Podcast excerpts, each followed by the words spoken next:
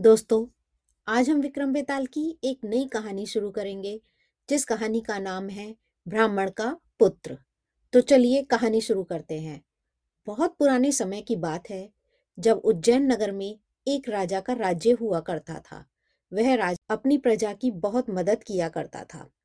उसी राज्य में एक ब्राह्मण का पुत्र था। उसके पुत्र का नाम गुणकार था।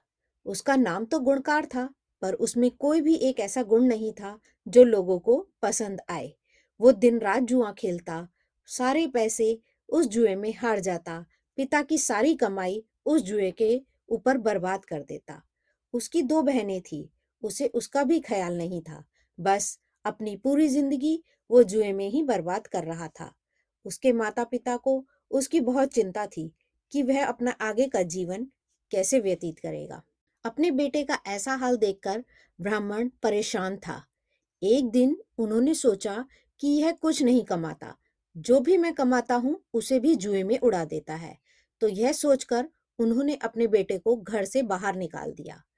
घर से निकलते ही वह एक दूसरे राज्य में पहुँचा। वहाँ भूखा प्यासा घूमता रहा और उसे कुछ काम नहीं मिला, क्योंकि वैसे भी वो काम नहीं करना चाहता था। लेकिन खाने के लिए उसे कुछ काम चाहिए था, लेकिन ऐसा नहीं हुआ।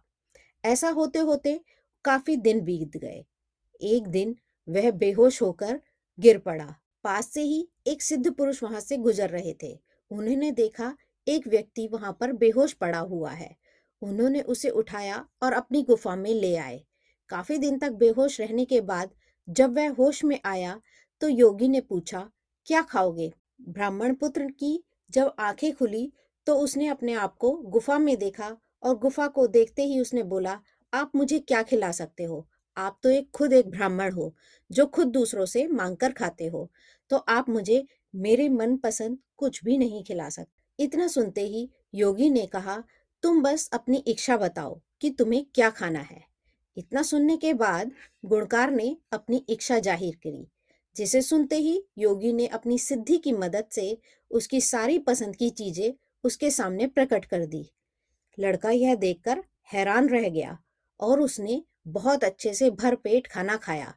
यह चमत्कार कैसे हुआ उसके मन में यह सवाल था, लेकिन पहले उसने अपना पेट भरा और फिर उसके बाद योगी से पूछा कि आपने यह चमत्कार कैसे करा? जैसे ही वह गुफा के एक दरवाजे के अंदर घुसा, उसने देखा वहाँ एक बड़ा महल है, जहाँ दासियाँ भी हैं और सुख सुविधाएँ की सब चीज़ें हैं। यह देखकर वह दंग रह गया। योगी ने कहा, तुम यहाँ आराम कर सकते हो। सोकर उठने के बाद सुबह दोबारा से उसने योगी से यही प्रश्न किया। योगी ने कहा, तुम मेरे यहाँ मेहमान हो, तुम्हें क्या करना है? तुम आराम से कुछ दिन यहाँ आराम करो, फिर तुम अपने रास्ते जा सकते हो। ब्राह्मण पुत्र ने जिद पकड़ ली और कहने लगे कि, नहीं, यह जो सिद्धि आपने हासिल कर रखी है, मैं उसी सिद्धि को हासिल करना चाहता हूँ। परेशान होकर योगी ब्राह्मण ने कहा, ठीक है, मैं तुम्हें उस सिद्धि का मंत्र ज़रूर बताऊँगा, लेकिन यह साधना तुम्हें मन लगाकर करनी होगी। योगी ने उस ब्राह्मण कुमार को वह विधि बताई और कहा, जाओ, अब मन लगाकर साधना करो।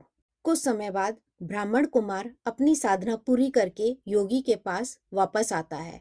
फिर योगी कहता है कि, तुम सब कुछ सही तरीके से कर रहे हो, यह तुम्हारा पहला पड़ाव था, जिसे तुमने अच्छे से पार कर लिया है। अब तुम्हें दूसरा पड़ाव पार करना पड़ेगा।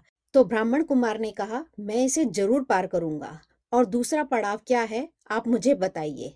और ब्राह्मण कुमार कहकर कुछ सोच में पड़ गया। योगी ने पूछा, क्या हुआ? ब्राह्मण कुमार ने कहा, कि दूसरा पड़ाव पूरा करने से पहले या शुरू करने से पहले मैं कुछ दिनों के लिए अपने घर जाना चाहता हूँ।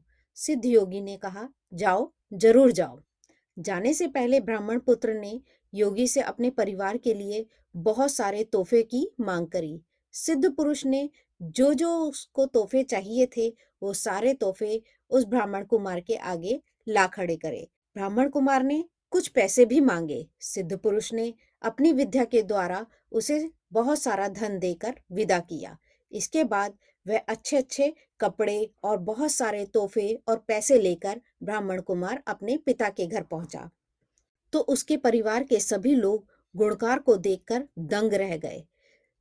साथ लाए हुए तोहफे और धन को देखकर ब्राह्मण के पिता ने पूछा कि, बेटा, तुम ऐसा क्या कर रहे हो जिससे तुम्हें इतना धन और इतने तोहफे मिले हुए हैं? गुणकार ने कहा, अब आप चिंता ना करें आपका बेटा एक धनवान व्यक्ति बन गया है। गुड़कार ने बड़े गर्व से कहा, पिताजी, मुझे कुछ ऐसा प्राप्त हुआ है जिसकी मदद से मैं हर इच्छा को पूरा कर सकता हूँ। उसके पिता ने गुणकार को कहा, बेटा, वो सब सही है, पर किसी गलत रास्ते पर नहीं चलना। कुछ दिन घर में बिताने के बाद गुणकार दोबारा सिद्ध पुरुष के पास लौट गया। वहाँ लौटकर उसने दोबारा से अपनी साधना शुरू कर दी। बड़ी लगन और ध्यान से उसने अपनी साधना पूरी करी। समय के साथ साथ ब्राह्मण पुत्र ने दूसरा पड़ाव भी पार कर लिया।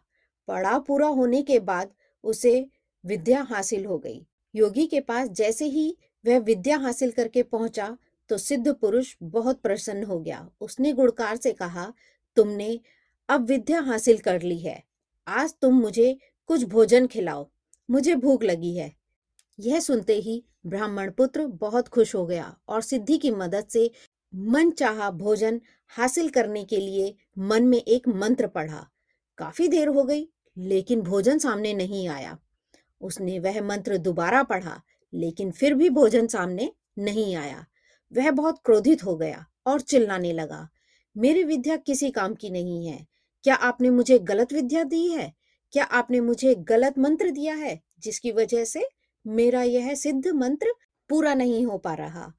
मैंने सिद्धि हासिल की है, उसका मुझे फल क्यों नहीं मिल रहा? इतनी कहानी सुनाते ही बेताल चुप हो गया और राजा से पूछने लगा तो बताइए राजन, उसे वह सिद्धि क्यों नहीं मिली? तो राजा ने उत्तर दिया कि वह विद्या हासिल करने से पहले ही घर चला गया। उसके बाद वह विद्या उसने लालच की वजह से हासिल करी थी, क्योंकि उसने देखा था कि उस सिद्ध पुरुष के पास बहुत सारा धन और सब सुख सुविधाएँ थी। वह दूसरों की मदद के लिए वह सिद्धि नहीं प्राप्त करना चाहता था। वह अपनी सुख सुविधाओं के लिए वह सिद्धि प्राप्त करना चाहता था। इसीलिए लालच के चलते किसी भी चीज़ का फल कभी प्राप्त नहीं होता। सिद्धि हासिल करने के लिए व्यक्ति को बिना लालच के कर्म करना पड़ता है। राजन, मैंने तुम्हें पहले ही बोला था, अगर तुम रास्ते में बोले तो मैं उड़ जाऊँगा। यह कहते ही बेताल वापस उस पेड़ की ओर लटकने के लिए उड़ पड़ता है और राजा विक्रमादित्य फिर एक बार उसके पीछे दौड़ पड़ते हैं। तो दोस्तों, यह कहानी यही समाप्त होती है। फिर मिलते हैं एक नए अध्याय में, एक नई कहानी के साथ।